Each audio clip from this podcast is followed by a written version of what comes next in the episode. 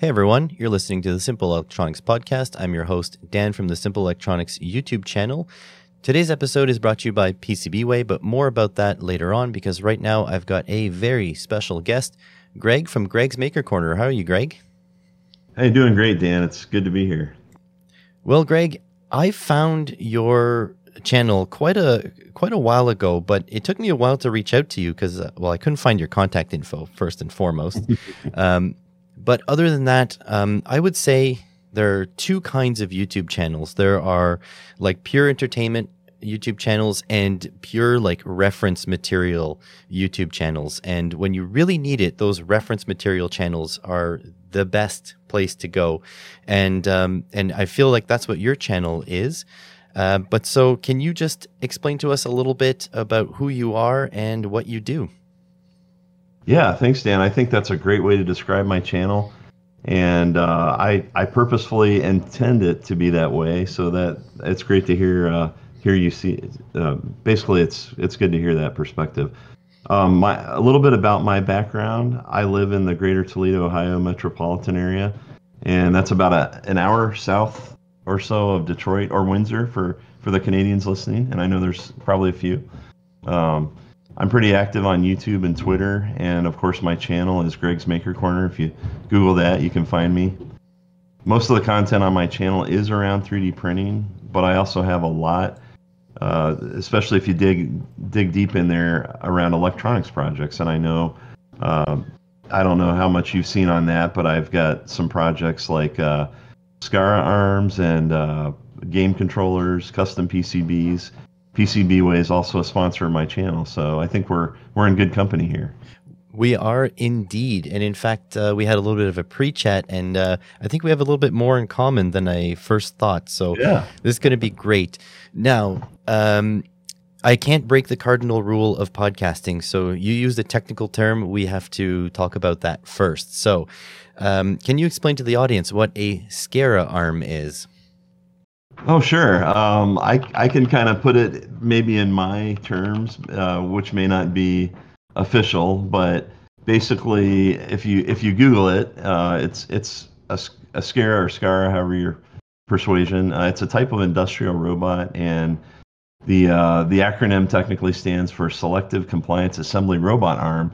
But what what I what that really is is it's uh, and how I've used it is I put together a simple electronics control board, uh, printed a 3D printed a bunch of parts, bought some belts, bought some motors, and hooked it up to my MacBook. And from there, I can control the robot arm with my Mac and move it around, grab things, uh, pick them up, drop them. It's it's a really simple uh, model that I've got, but you'll find them a lot in industrial applications, of course, in factories and things. And and that's just something that's always interested me.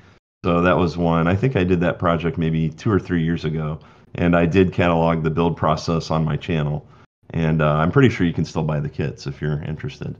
Yeah, SCARA arms are, are, super cool. I mean, they're kind of like the, the, the the sort of like gold standard of like cool robotics stuff.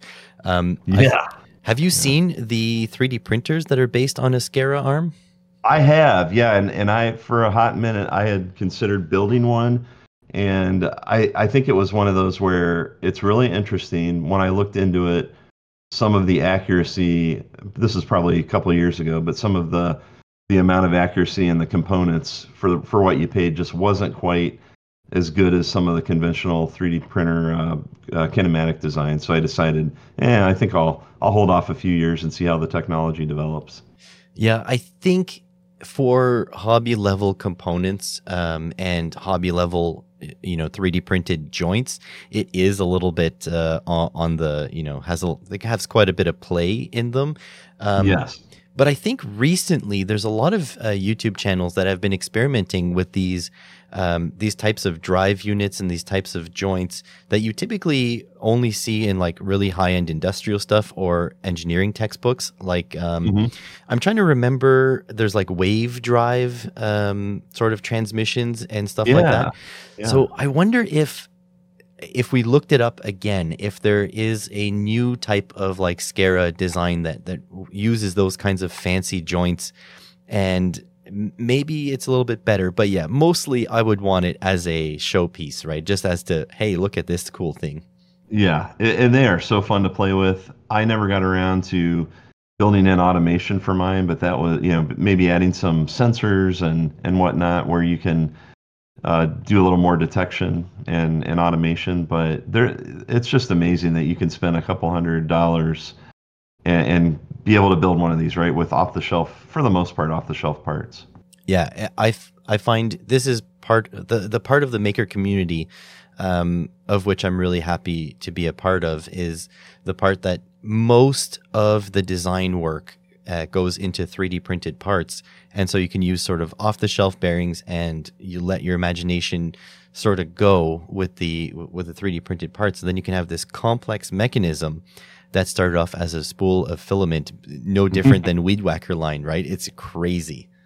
Yeah, it's amazing how how the technology's come. So I had a conversation with my last guest about Voron 3D printers, and um, I almost bought a Voron at that point. Mm-hmm. Now, I don't need a Voron. However, I want a Voron. Yes, uh, I know the feeling. yeah, exactly. You know the feeling. Um, so, for most of my listeners uh, that are the typical sort of uh, hobbyist, entry level hobbyist, who maybe are looking at an Ender 3 for Christmas or, or a Prusa for Christmas, um, can you just explain what the difference is between owning like something like an Ender 3 or a Prusa versus like having a Voron? And let's just focus on the machine itself, not quite the build, just just the machine. What's the difference Yeah, between definitely. a base level machine and a Voron? Yeah, that's a great great question, and I I think for most folks who are just wanting to get an outcome um, from from a printer, a 3D printed part, uh, buying off the shelf is definitely probably the way you want to go. To be completely honest, it's a it's a good way to start out and get introduced into 3D printing in the hobby. The reason for that is you're not going to have to focus on the mechanics and how things work and how things need to go together. Uh, it's a lot. You know, we were talking in the pre-chat a little bit about drones and airplanes and things of that nature, and it, it's very similar to what happened maybe i don't know 10 years ago when pretty much the only way to build a quadcopter was to put one together for a while.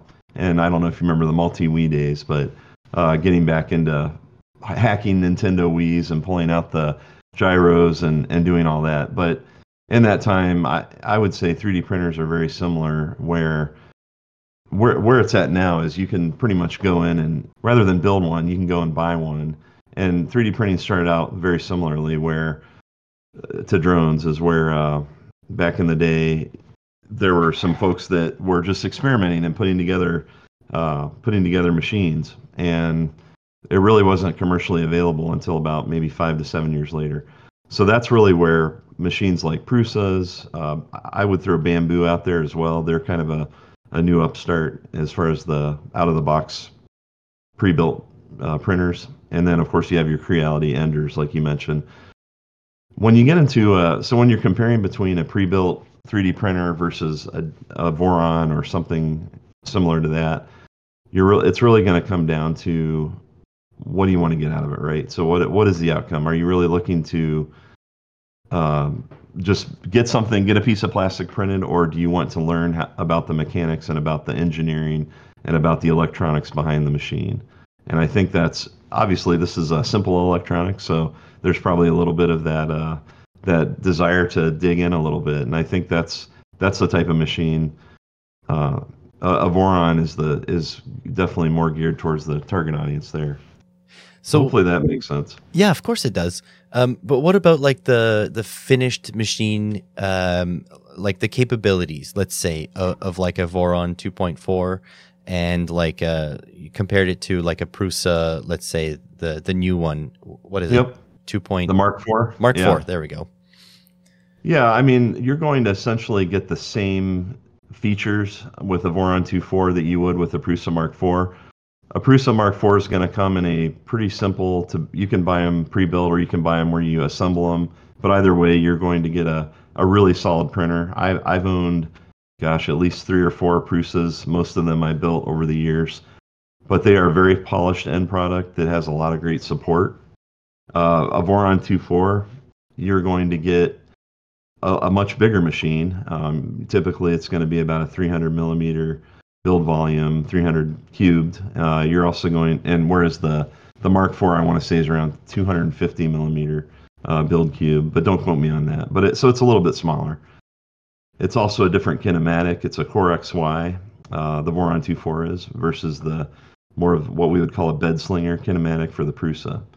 Core XYs are going to be more compact. They're going to fit in the space a little bit better, uh, and they're going to be more efficient from that perspective. But in terms of outcomes, you're going to be able to print pretty much the same level of quality on both of those machines. Yeah. Um, so I was I'm I was basing my want on the Voron on I think it was Thomas Sanladerer who said um, that the Voron he built and it took a lot of effort to build. They are not simple builds for anyone listening. Yeah. Um, and and we're going to get to it because Greg has built a couple of them um, few, more than a few. Um, but he built it and he said he hasn't touched it ever since. There is mm. not really much to do with it. He says he sends files over and the machine just does his thing and then like 2 hours later he goes and pulls out a completed part. This is this is how he sold it. Um, mm. A little yeah. bit like what you're seeing people who are reviewing the Bambu Labs Yes, they're saying the same same sorts of things about the Bambu Labs uh, X1 Carbon. They're saying they just send prints to it and it just does its thing. It just works, and it just works. Like, yeah, like Apple. Yeah, and, and to be completely honest with you, there there is again from an outcome perspective, yes, you are going to with a Prusa, with a Bambu, with a Voron, you're all going to. I think all of those machines, of course, in the case of the Voron or anything DIY, it's going to somewhat depend on the skill of the builder, but you should be able to get it to a point where it is very reliable and it and it just works. And I think that's true of all three of those machines. The difference with the Bambu though is it it is all proprietary. All the parts that you're going to find are going to be parts that you have to buy from Bambu if you want to fix it or replace it. And pretty much with any of these printers, you're going to have to replace and do maintenance eventually. I would say in my experience, it's at least a thousand hours into the printers. So that that sounds like a lot, but it's it's probably not. You know, if your average print takes, uh, I should do some simple math here, but if your average print is maybe three hours long, um, how many parts is that? About 333. So after you print 333 things, you might be looking at doing some maintenance. So let's look at your uh, specific uh, Voron printers. What kind of stuff have you had to replace due to maintenance so far? So I'm about a thousand hours in to my Voron 2.4, and and I'll caveat this by saying I have a lot of printers, and I tend to go through a lot of printers, and I usually will either upgrade them or sell them or trade them or get rid of them before I really need to do a whole lot with them. But so far on the Voron 2.4, there's very little I've had to do. I think um, I may have replaced the belts, and that was kind of my own fault. Uh, so the belts, when I installed them, um, I noticed there was a little bit of a some of the belt was rubbing off, and I think I had I had to replace a couple of the printed parts because they're a little bit warped. So that was kind of you know I, I, mentioned the skill of the builder uh, kind of drives some of, of the quality of, of the prints and the the build, and that that would be a case where I probably could have done a little bit better. But yeah, the belts Normally, that's not something you need to replace until probably a couple thousand hours. Other things that you might find replacing, though I haven't on mine, would be things like the heater cartridge, the thermistor, um, the oh the the print build surface. I have had to replace that, but that that's pretty much a consumable. But and you're talking about the build surface that goes on top of the aluminum slab, right? Not the aluminum slab itself. Yeah, well, technically, it would be so you have the aluminum slab, then you have a magnetic sheet on top of that, and that you don't really ever have to replace. Um, then you have a thin sheet, usually it's spring steel, which is what I've got on mine, and you might have a PEI sticker on one side and a typically a textured PEI on the other. And I, I have managed to ruin those many times, and usually the reason I ruin them is because I I'm printing PETG and forgetting to put a glue adhesive down, or TPU is another one. And if you forget to put an adhesive down that separates it, um, separates the the printed object from the surface, it can pull it so hard that it'll rip up some of the PEI. And I've done that to pretty much every printer I've owned. So, I mean, that makes sense though. Build services yeah. being, um, you know, throwaway items. I mean, it just is what it is. I've got a couple of printers here. Um, and again, I tell my viewers don't don't follow in my footsteps. I literally bought the cheapest things possible. Um, yep. But like one of my build services has to be replaced every three or four prints because I'm still printing on blue tape. Honestly, it's been yeah. the most reliable thing I have ever printed on blue painter's tape. Literally, the green one sucked, but the blue yeah. painter's tape works so well that, that there's no the reason. Goal. Yes, that the blue. It's funny you mentioned that blue t- blue painter's tape. My very first printer was a MakerBot replicator, and it this was one of these that it was literally a wooden printer. You know, the the the printer itself was laser cut. Uh, it wasn't a bad printer, but I used the same thing. A lot of blue painter's tape, and I think up until about probably four years ago, that was pretty much the go-to for everybody. Some people would maybe use glass. It didn't matter what surface you had; you'd still probably put painter's tape over it, but in the last three or four years, PEI has come a long way. Uh, there's a few other surfaces that are somewhat popular, like BuildTak, if you've heard of that. They're uh, they've got a different type of surface that's kind of in between. But yeah, I mean, surfaces can be a real pain in the neck, uh, especially if you're not used to working with them. Some people swear by hairspray, and doesn't matter what surface you use, just put a little hairspray on there, and, it, and it's fine. I personally use one called nanopolymer, which is like um, it's like a liquid that you put on and it, it helps keep everything stuck. So, yeah, I mean, my, so my printer, the one that uses uh, painter's tape, is a Tronxy or Tron oh, yeah. XY X3A. Okay. And I did buy a couple build services for it, but but the problem is it uses an inductive probe to yep. to home. And the inductive probe is sensitive to other kinds of metals, so you can't mm-hmm. use sheet metal, uh, or else you have to add the, the the Z offset is like plus 80 or something. Yeah. yeah, it's like ridiculously high. Um, and you you can't use glass because even super thin glass is too thick and the inductive probe doesn't have enough adjustment to go down far enough to stop mm-hmm. uh, before it starts crushing it. So I've just been using blue painter's tape until I can do the. Uh, I basically have. I, I bought. Uh, oh geez, what's the name of that uh, that that touch probe? Uh, 3D Touch or BL oh, Touch, I guess. BL Touch, yeah, yeah. BL Touch is good. Yeah, they've been around for a while and, and are very reliable. I I've got one of those on a Lulzbot printer that I own called a Lulzbot Sidekick, and they're pretty good. All it, that's an interesting area, like the whole the Z auto leveling, that I tell you what, that has been the bane of 3D printing since I've, from my perspective, since I've been 3D printing. There's all it's getting that first layer, and that's where I'm really impressed with. Uh, I know we're talking, we're going to talk about Vorons, but I will say I recently got a Bambu A1 Mini, and I think the the carbon and some of the other machines are the X1, the P1S, and so on. They're very similar, but they've they've got some really good auto sensing technology and I've, I have not even had to calibrate the Z on that printer yet. So it, it's just, uh, it's amazing. Yeah, we might as well talk about it because I do know they have um, really good technology for detecting uh, sort of like the line width. So, so go ahead and let us know what what did you see on the A1 Mini, which makes it so good at first layers.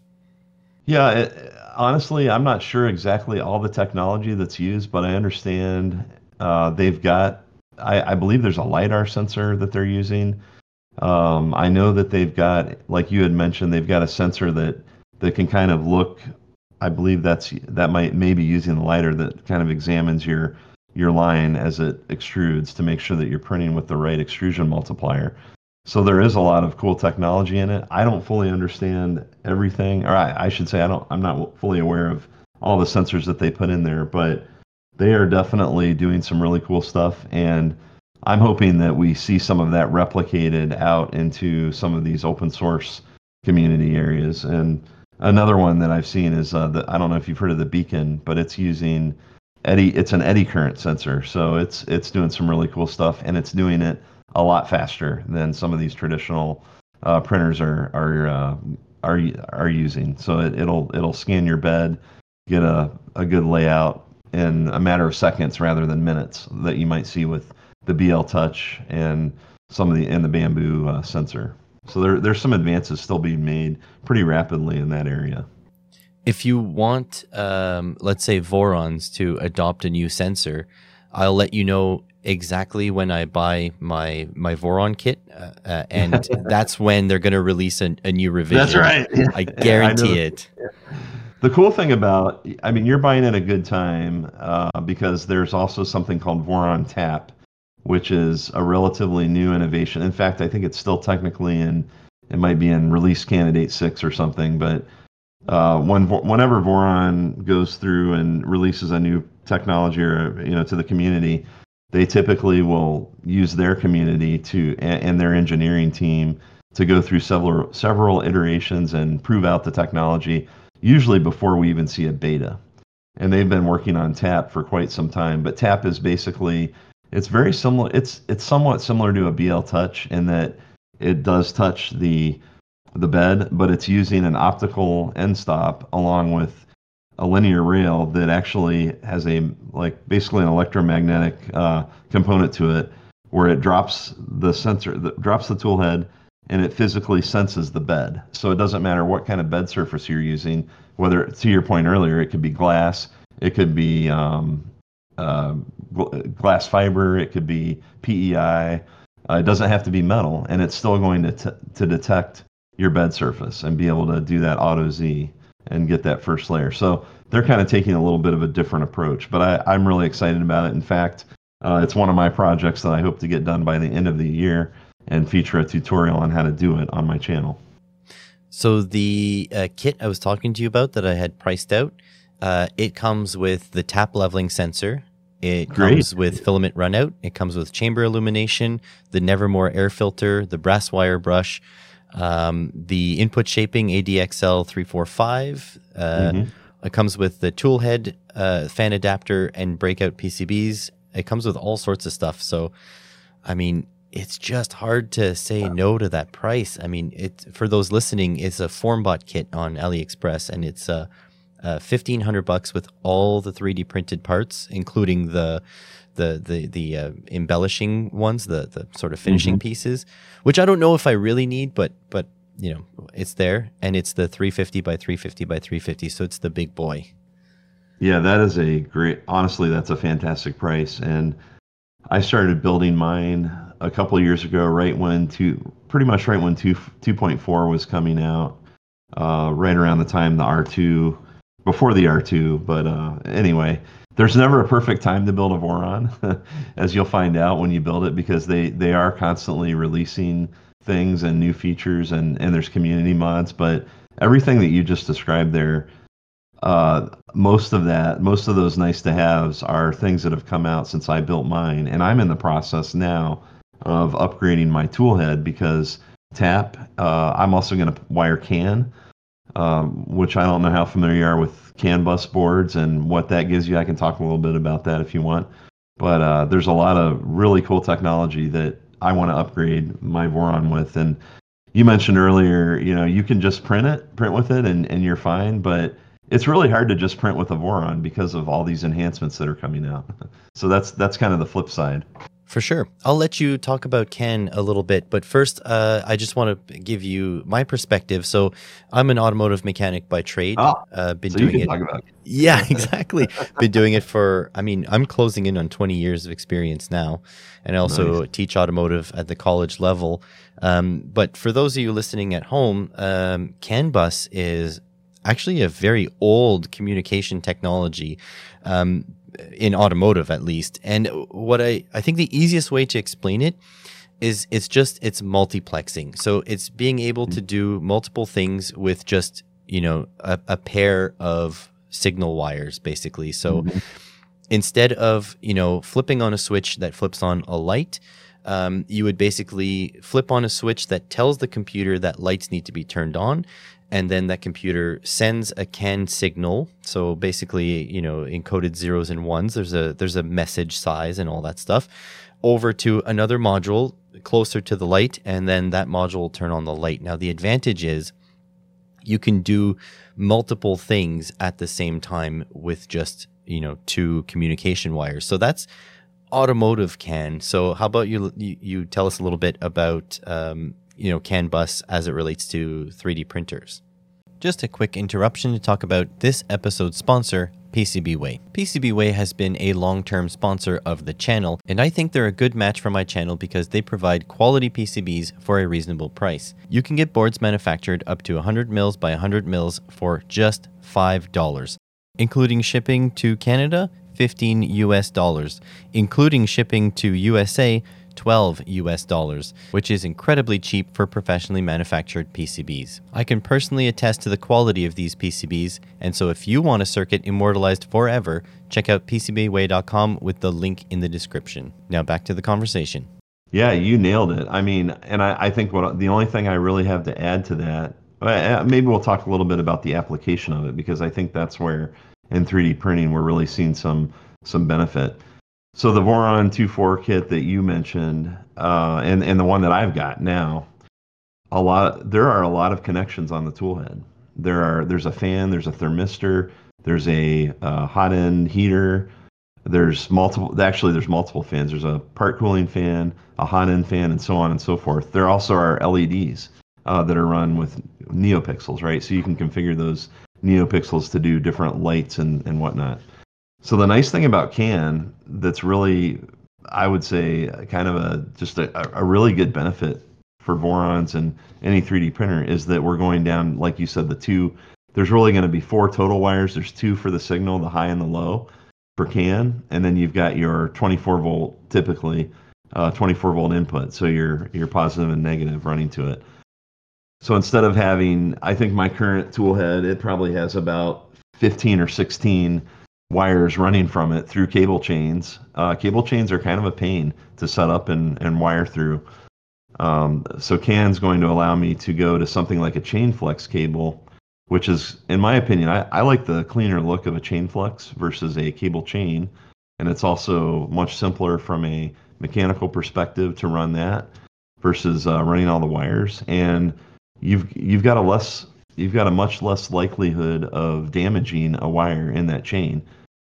And I, I know I've heard folks that, man, what's what's going on? I'm getting this random error, and uh, come to find out, one of their wires had uh, crimped or something, or not crimped, but uh, kinked in the cable chain, and that was the source of their problem. And you know they might have spent two or three hours just trying to get getting the multimeter out, checking continuity on on all the ends, right? And uh, just in order to, to troubleshoot that. So when you have four wires to troubleshoot instead of 15 or 16, it makes things a lot simpler. Something that I learned very recently as well is that not every wire can go into a cable chain. The yes. insulation has to be a certain hardness not to sort of uh, bind in the cable chain as it as it does its flexibility, but it has to be flexible enough as well to follow the cable chain. So you can't just put any old wire down a cable chain, which is something I That's never right. knew. Yeah, and and in fact, I mean, I I know there are like if you try to use uh, silicone jacketed wiring, it's not going to be as good as using PTFE or FEP wiring and it's also even how how well it sits in the chain. You really want it centered within the chain. If you've got too many wires in there, uh, some folks I've seen they they might put a zip tie on the cable that and it happens to be in the chain. That's going to irritate the cable and cause uh, you know cause the cable to de- cause the wiring to degrade. There are all sorts of potential problems, and I, am pretty active in the Voron Discord, or at least I have been in the past. And uh, I would go into the help channels a lot and try to help people troubleshoot their issues, especially with the the Voron machines. And there there are a lot of potential issues there. And again, that goes back to what I said at the very beginning about the the skill of the builder being a big factor in this.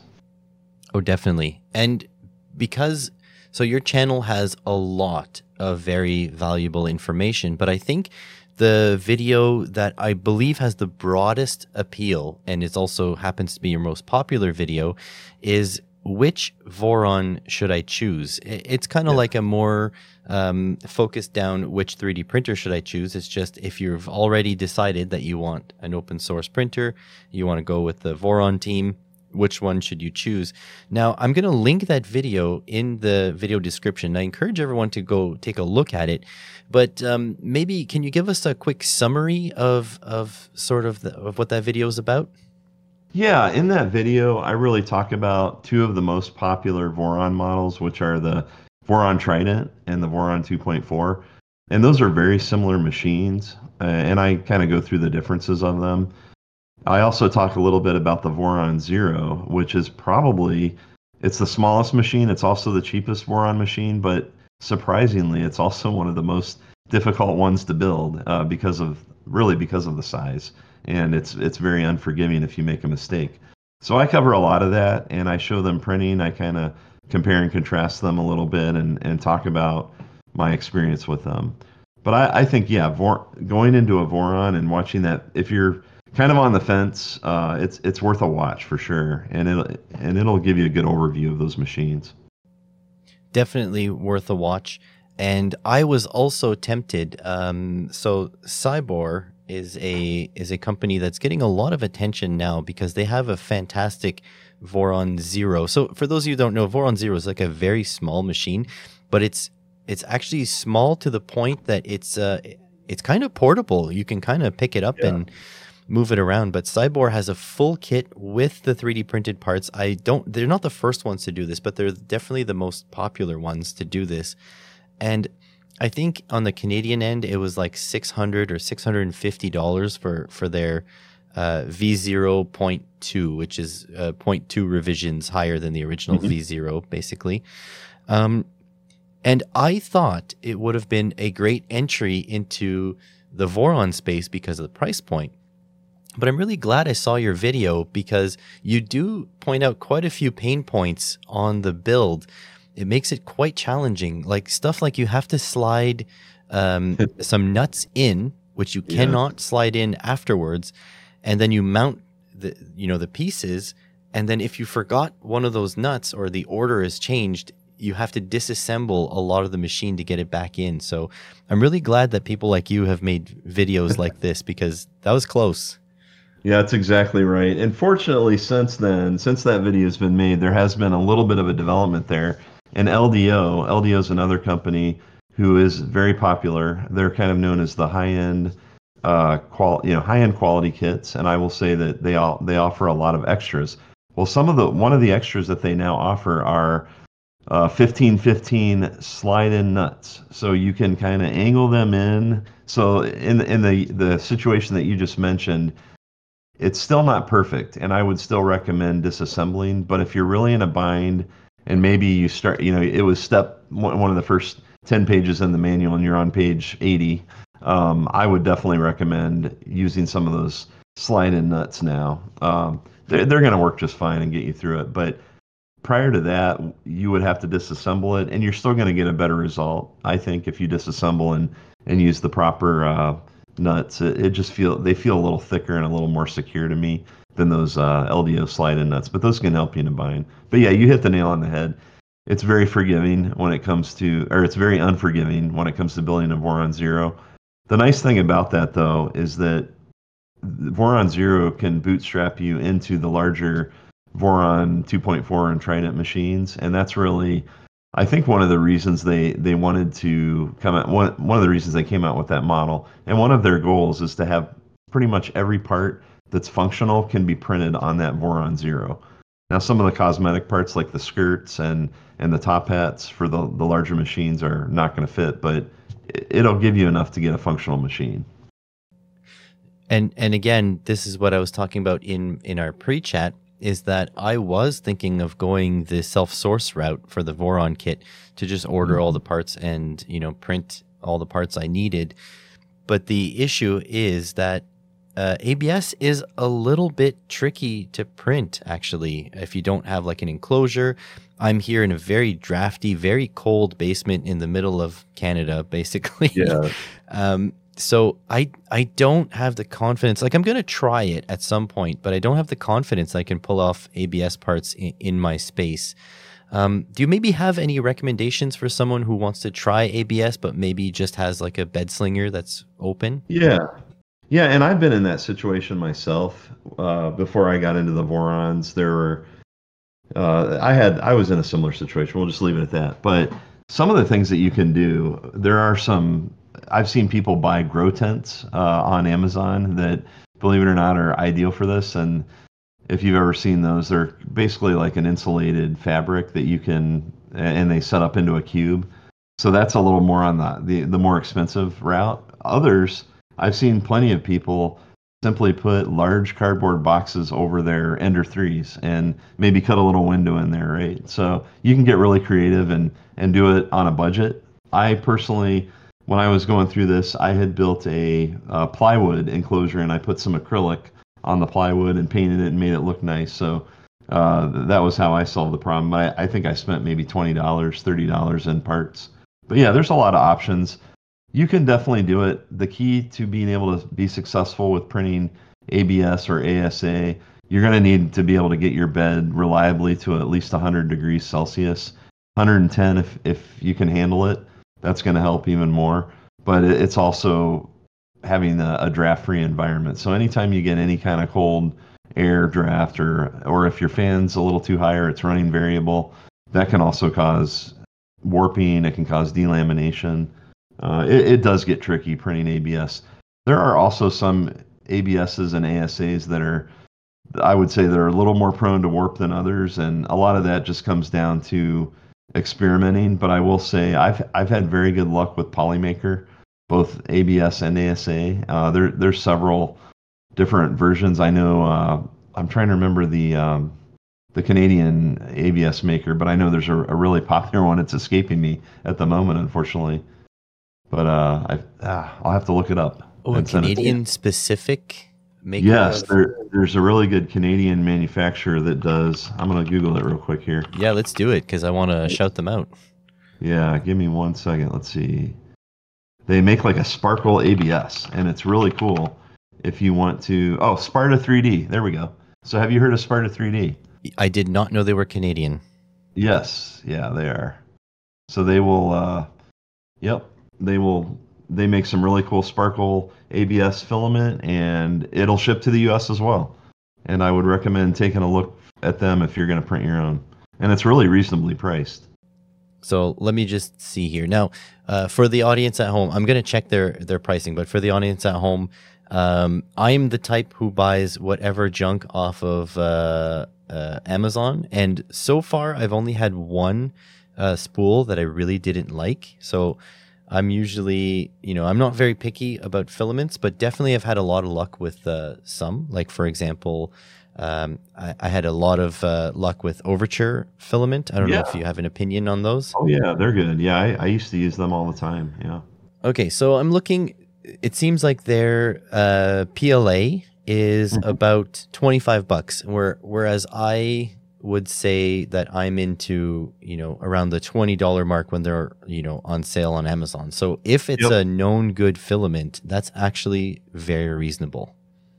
Yeah, it, it is a little more expensive. And a lot of these vendors, um, and, and a lot of these, by the way, are in the Voron Discord. So if you're ever wondering or have a question about what works or, hey, should I try this? There's a lot of really good vendor support in there. And I believe Sparta 3D I'm gonna check right now. They they have their own channel in the Voron Discord, so you can go check it out and and ask questions there. But yeah, you are gonna tend to find a lot of these manufacturer or a lot of these folks that are selling uh, filaments like this. They are going to be a little bit pricier than Amazon. Not always, but I think in this case, ABS tends to be a little more expensive than PLA as well. And I'm not even sure I think you said you were looking at. Were you looking at PLA just now? Yeah, PLA was yeah. about twenty five bucks. But but honestly, yeah.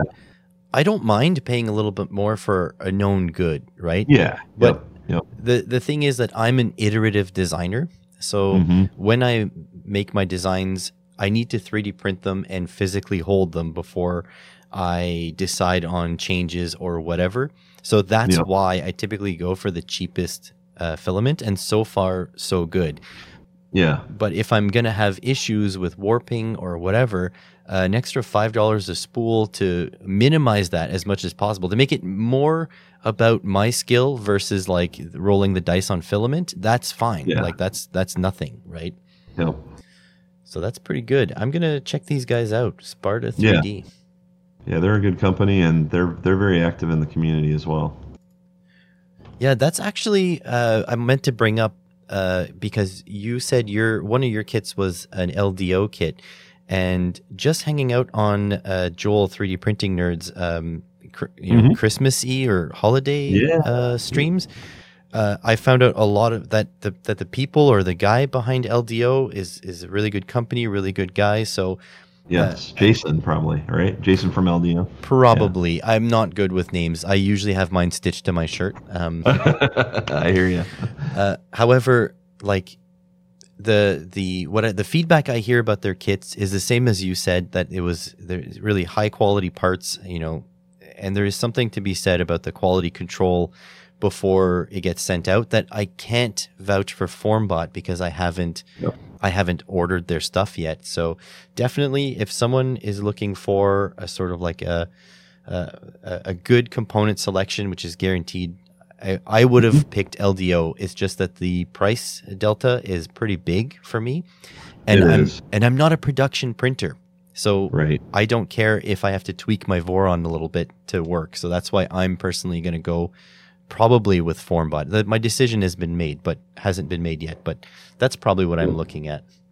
Yeah, and to be honest with you, I've I've done a lot of research on this. I've worked with most of the kit vendors. In fact, most of them have sent me uh, hardware, including LDO, Siboor, and some of the U.S. vendors like West 3D, who make their own kits. And and I will say that the big difference that I see with like the cyborgs, um, I've never done, built a Formbot kit, or at least not yet, so I can't really speak exactly to them, but based on the feedback that I've heard and other folks that have built them, I think they're they're kind of in a similar boat. And I know Formbot tends to they do tend to make changes a lot. They tend to swap components in and out, but I do believe that everything that I'm seeing on their uh, current BOM, it looks good. And I I've heard uh, I know uh, Albert from 24/7 Printing who does a lot of speed benchies. If you ever watch his stuff, he's been a big proponent of Formbot, and he's I think uh, Stefan, uh, you mentioned him earlier.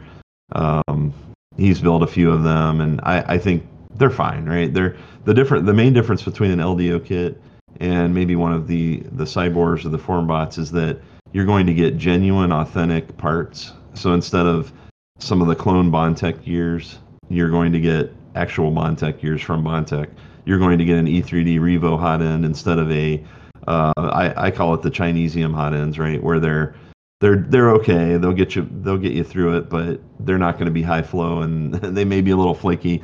Uh, the thermistors may go out pretty early. Um, so there there's definitely some trade offs, but overall you're going to you're going to be fine. But just expect that you may have to replace some of those parts sooner rather than later. And let's not forget with the LDO kit, you get LDO motors, which are supposed to be really Yes. high quality as well. Yeah, LDO motors are are definitely up there, and I'm not sure some of the other ones like the Siboor kit that I I had they were white labeled. I mean it, it said Siboor on some of them. I think a few of them might have been Moons.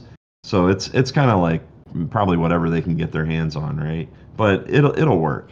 I know that the Siboor motors that I had on my Voron 02 kit, they were fine, but they also made at a little bit higher speed when I really pushed it. They made a little bit more of a chirping sound, and I was like, "What is that?" And that seemed a little odd, but uh, they I think they've since um, you know maybe swapped out some of those motors.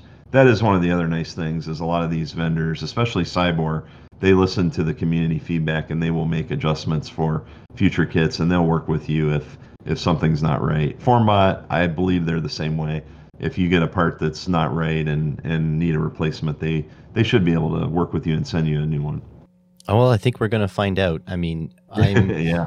you were. I did warn you that you were supposed to talk me off the ledge, so I don't order one. But I, I, don't think you've done a good job so far. No, I I gotta say, I and I think at that pri- price range, that is a great deal. The only one that I've seen cheaper from time to time is there's Matter. I don't know if MatterHackers has a Canadian uh, location or not, but they they recently had some di- some heavy discounts on those Voron kits, and the last I checked, they were out of stock. But I think I saw the Trident for around eight or nine hundred US, which is really good.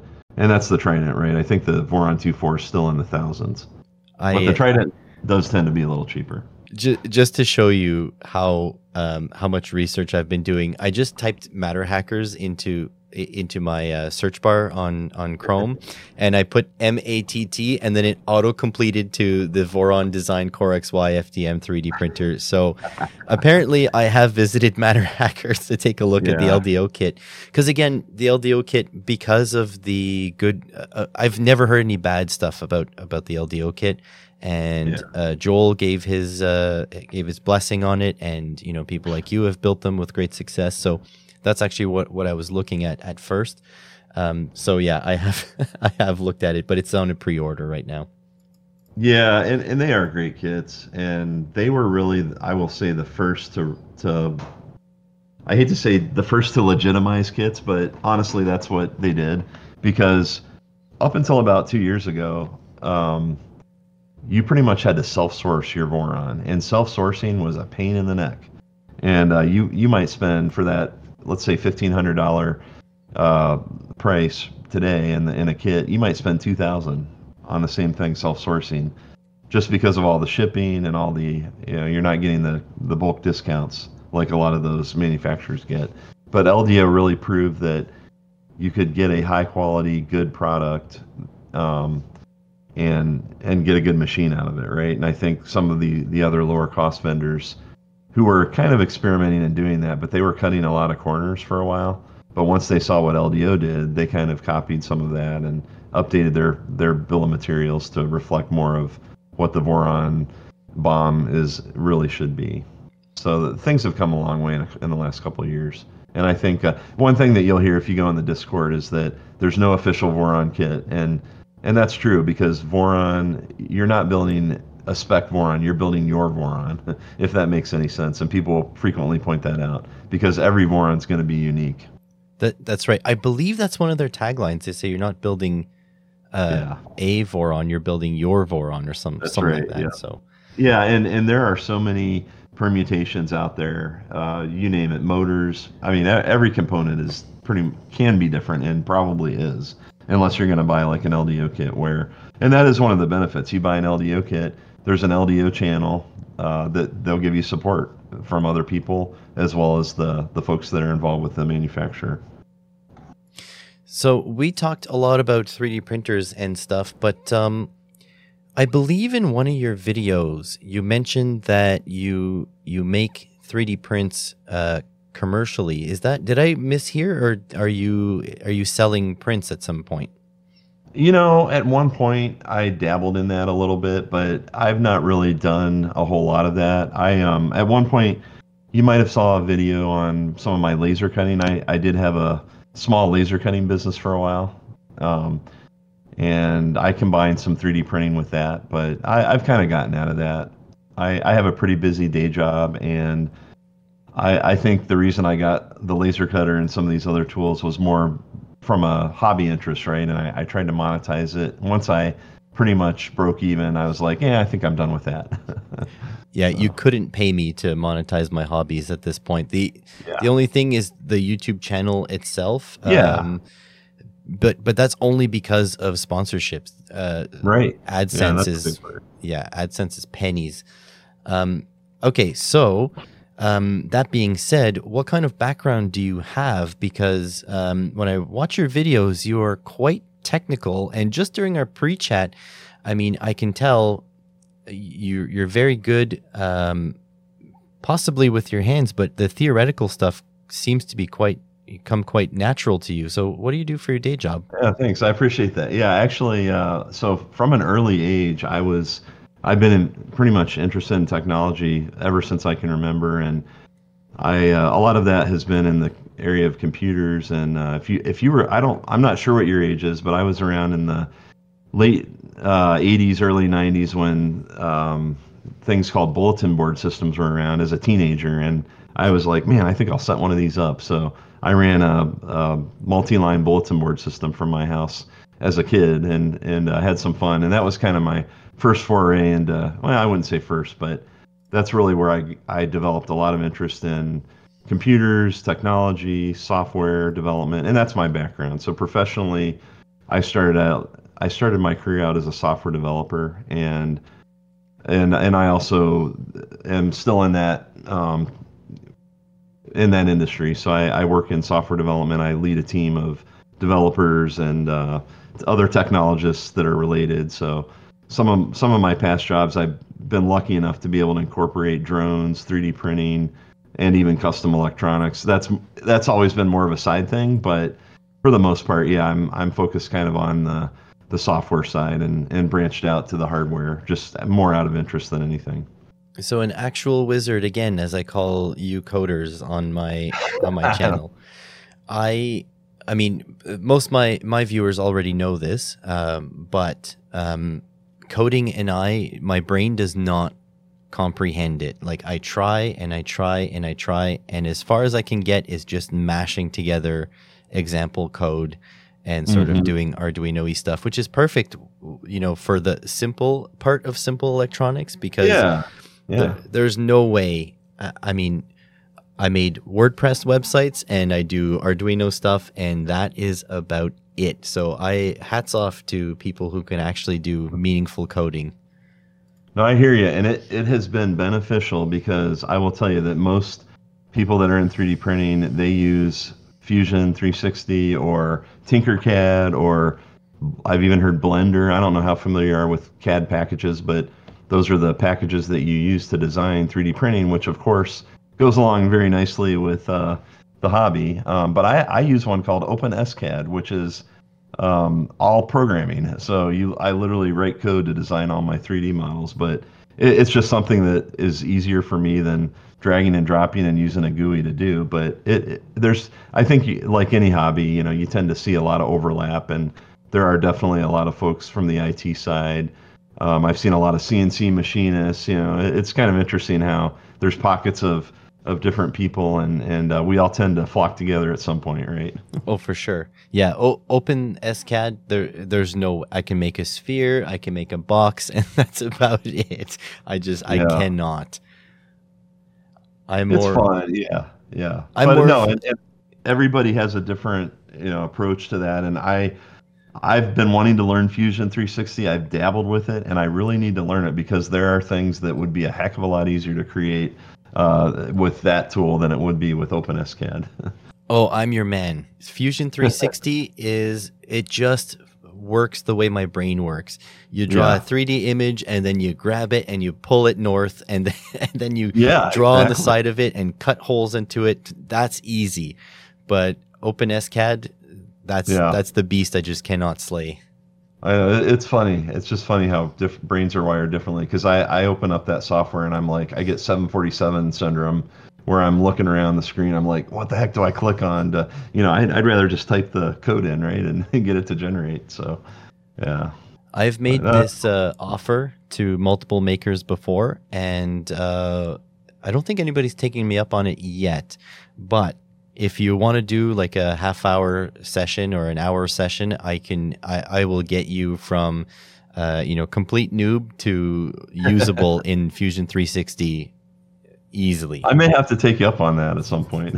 I, it's a genuine offer. It's not because you're here on the podcast. Like I, I really, uh, my philosophy, uh, and I guess that kind of works. Uh, you know, because I'm kind of a professor at, at yeah. college. My philosophy yeah, is that knowledge should be free and mm-hmm. it should be available to anyone who wants it. So, mm-hmm. uh, I mean, I am more than willing to uh, teach a couple people. And because what that does to me is it helps me see my blind spots where I'm not quite sure, where I'm not being clear about my explanations. And then once my blind spots are figured out, then I can make a sort of all encompassing quick tutorial and put on, on YouTube. But if you don't no, have that knowledge, I feel like those tutorials are not as good. Mm-hmm. No, that's awesome, and and I I applaud you for doing that. And I know that's always been a passion of mine as well, and related to the software development side. A lot of my some of my content on my channel is kind of supports uh, that that philosophy, Um, and and really, my philosophy for a while has been share what you know, share your passion with others, get others excited about it. Uh, one of the things that I've been involved with in the past, although I stepped down recently from it just because of life and everything else going on, but was a software development conference that we would run every year in Sandusky, Ohio, of all places, a conference called CodeMash, and we we draw about eh, it used to be around 2,500 or so uh, developers from mainly from the Midwest, but one of the things that we did there was we set up a makerspace, and that was one of the things that I helped organize. But a lot of the projects you mentioned, um, Arduino, and and uh, we did a lot of that and helped teach people how to solder, uh, some electronics theory, you know, one-on-one type stuff. And also, one of my personal favorites was messing messing around with a Adafruit Bluefruit, and uh, we I did a couple of sessions on that last year, which or a couple of years ago now. But yeah, so I agree with you, and and that that whole uh, teaching aspect of it is definitely it just really does a lot, right? It really makes you feel like you're you're helping, and uh, at least for me, it, it's a good place to be when I'm able to share that passion with others and see them gain something from it. 100% and like i stand on the shoulders of, of, giants right like i yeah the only reason i know as much about electronics as i do because i am self-taught was because of you know big clive and julian Ilett and uh, the really old ave stuff and oh yeah. I yeah. picked up electronics from them. Mind you, I had a little bit of a base. You kind of need it in uh, in yeah. automotive, but it didn't go deep enough. And seeing uh, Julian, you know, work with um, modules or seeing uh, Big Clive break down circuits and seeing AVE uh, doing ridiculous things like piggybacking two stepper motor drivers to double the current output. I mean, that was the sort of the formation of my electronics, my in-depth electronics knowledge. So, because I stand on the, on their shoulders, I yeah. want to share because there's probably someone else like me who uh, can't find those videos because of whatever algorithmic reasons or or whatever. Yep. So, yeah, I want to. And plus, you know, I don't. I'm not. I'm not. I don't have kids. I'm never having kids. This is my gift to the world it's amazing and it's it's really enjoyable. I've been going through your channel and listening to some of the past podcasts and it's it's great. And I I wish I can still remember when I was uh I was probably 10 years old getting one of those 101 electronics kits, right? And man, we've come a long way since then. and what's available. I wish that I only wish it was available when I was uh you know, 10-year-old kid with compared to what we have now crazy huh? the the amount of uh, possibilities today yeah well it's much appreciated and i'm sure a lot of folks are gaining uh, benefit from it so i have a question that i typically give to all my guests if you've listened to the podcast depending on which ones you listen to you may have heard it but can i throw it to you now sure yeah so the question goes you get like a grant so think unlimited funds to start the mm-hmm. business of your dreams. It doesn't have to be profitable because you're being funded, but it does mm-hmm. have to provide a service or a product. What kind of business do you start? Oh man.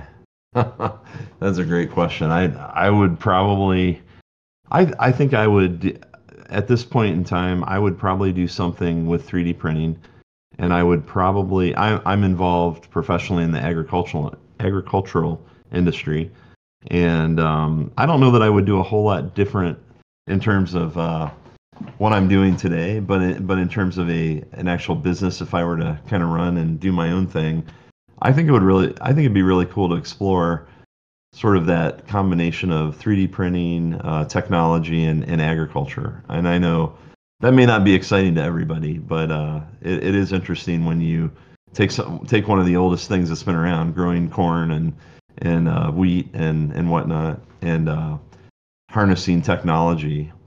I know we talked about drones in the pre-chat a little bit, but some of the advances there with just being able to fly your drone over a field and see what the crop yields might be based on the soil and the infrared signature of the plants and, and so on. I think there's a, a lot of really cool things you could do there. Um, I was in the solar industry before this, and, and we did a little bit of of that with the within solar as well. So I, I think um, it's I'd probably have a better answer if I could prepare a little more and think about it. But I think for now that's that's what I'd probably do is invest in some kind of a ag tech company. No, uh, no preparation. That's the point of the question. Yeah, I know. Yeah. However, I will tell you that what you said is super cool. Like I know you were kind of soft on it because you were afraid it wasn't cool, but it's super cool. and in fact, if you are enjoying the podcast, and this is for all the listeners as well, um, about a year ago, I had a guest called Aisha on, and Hmm. she works for a I think I think they're a startup, but they're in Colorado, and she is a uh, I'm pretty sure she's an electronics engineer working on uh, robots that pick strawberries autonomously. Wow, that is cool. Yeah, she is super cool. Oh. So I will send you that link Yeah, I'd love to see that. and I'll put it in the uh, show notes as well. Um, but I pick her brain on on sort of robotics and agriculture and what she likes about it. But uh, the the thing is, this is I, I believe if I remember correctly to the conversation, I believe it's a four wheeled robot with like like a Scara like arm on it with a Oh, there we go. with yeah. a camera with uh, a, AI detection. So it knows not only where the strawberry is in space, but it also can figure out if it's ripe enough or not. And then it picks it, and then they come back home, drop off their load, and, and charge up. So this kind of stuff is so cool, especially, I mean, everybody's got to eat, right? And Yeah. farming tasks are backbreaking labor in ridiculous conditions. And so, yeah, ag robots, I think, is where the future is. So, yeah, not only is your answer cool, but it's incredibly cool. Yeah, and honestly, there's another. You you you just uh, made something pop into my head, and I, I sent it to you. But it's the LDO actually has a technology. I think it's um, LDOs. I got to double check, but it's the FarmBot, and it's basically allowing you to kind of program into your uh, your app what plants you want to garden.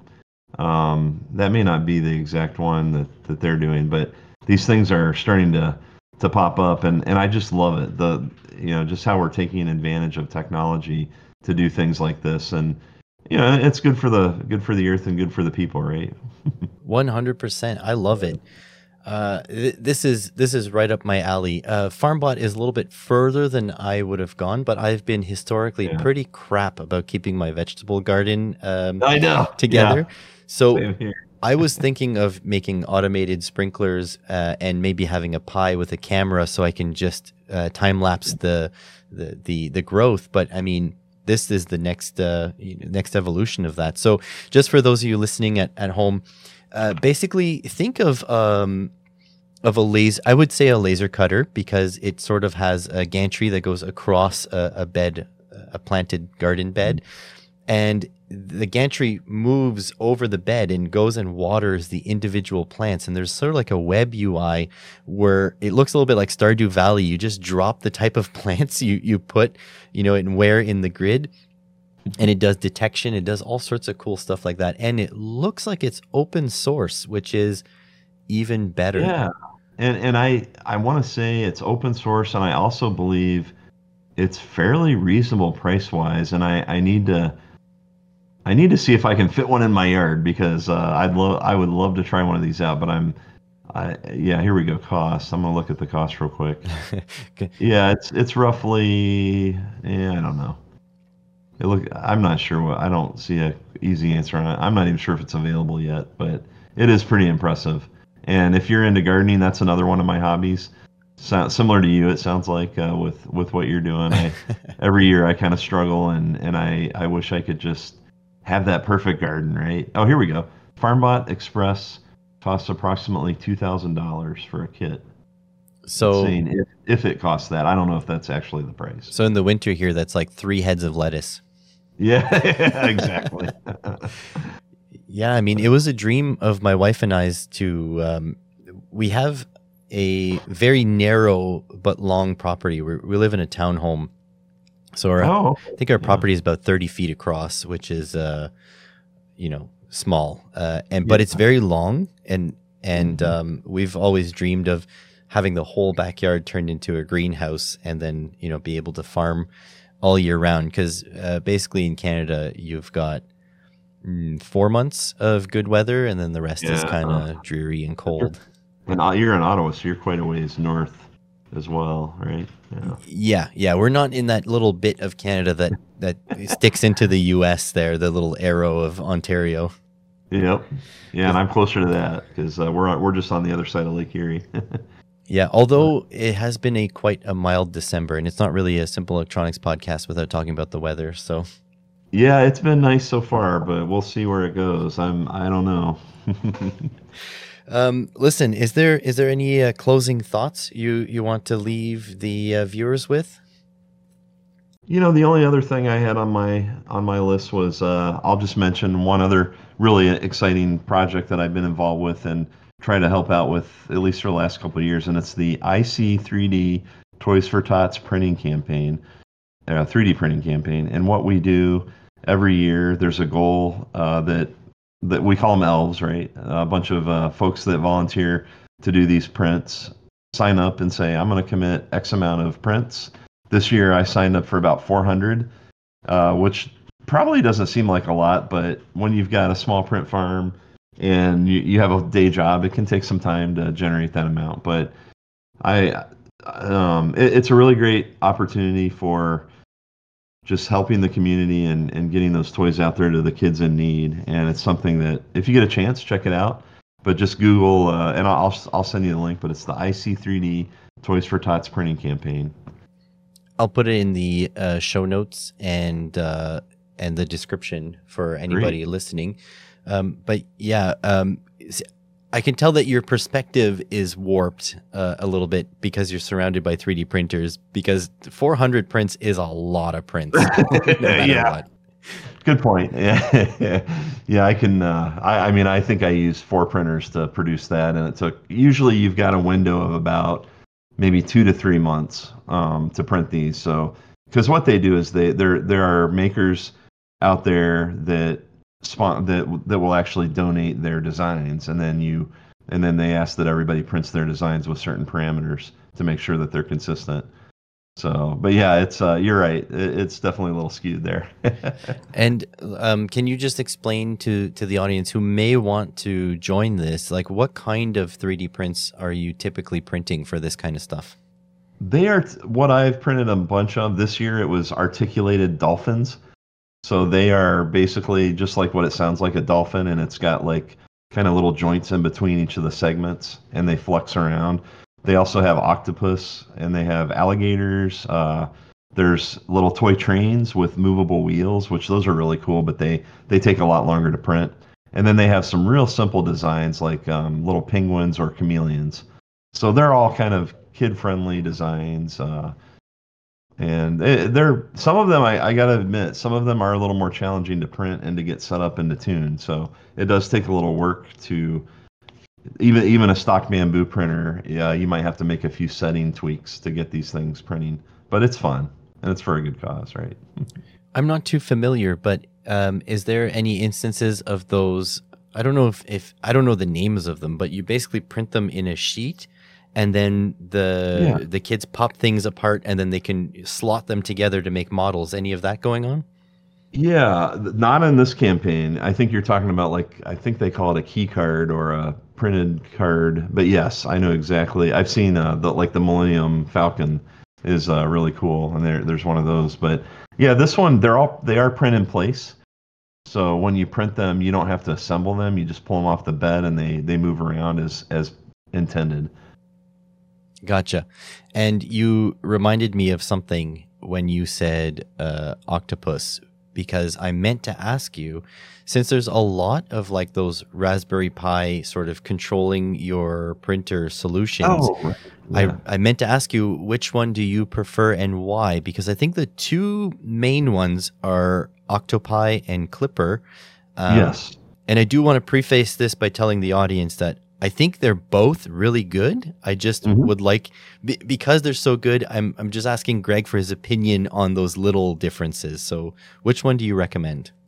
Yeah, that's a great question. And I so Klipper is going to be 9 times out of 10 unless you're going to go really off script, you're going to be installing the Klipper firmware into your Voron printer. So every Voron printer will be running that, but now you've got a choice on how do you want to access your printer? Um, and Octoprint is a is is one interface that you can pick, and it's basically going to run on your Raspberry Pi and serve you a web interface that you can then connect to the firmware, the Klipper firmware on. So that that is a great option if you are a Marlin user primarily, and Marlin's just another firmware that's used on Prusa printers and some of I'll say some of the older printers or some of the printers like Creality Enders and, and whatnot. So that's still a very popular firmware.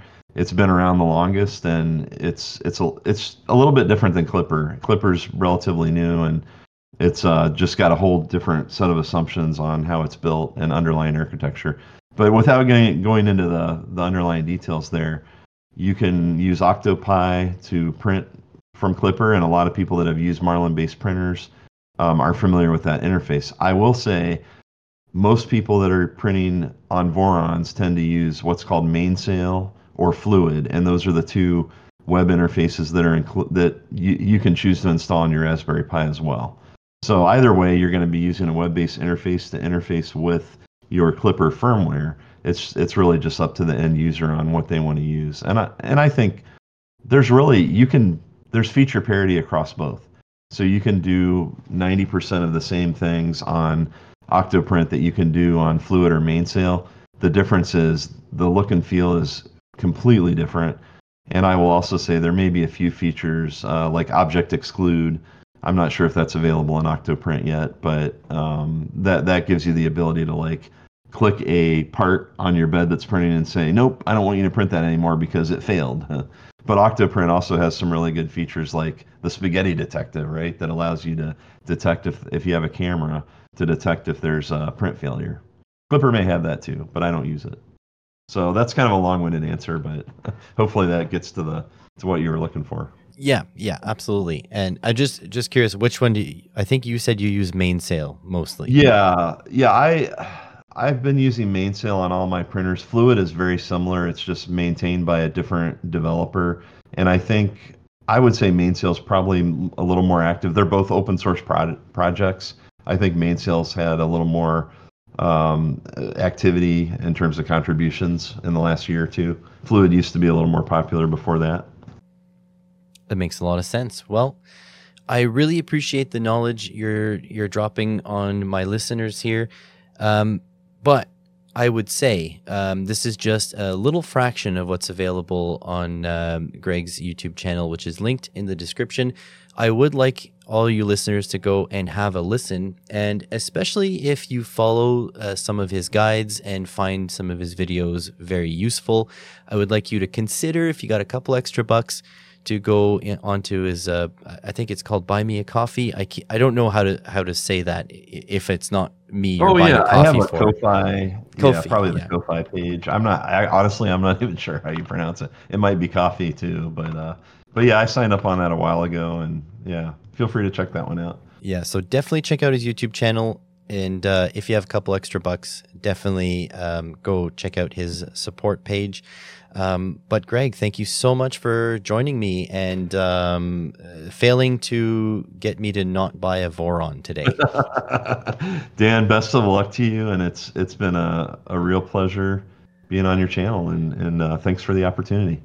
Sounds great. And on, honestly, people do go check out his YouTube channel, please. And if you have extra 3D printing capabilities, uh, maybe check out the uh, Toys for Tots, uh, the IC3D Toys for Tots uh, printing uh, thing linked in the description below. Thanks for listening, everyone. Catch you on the next one.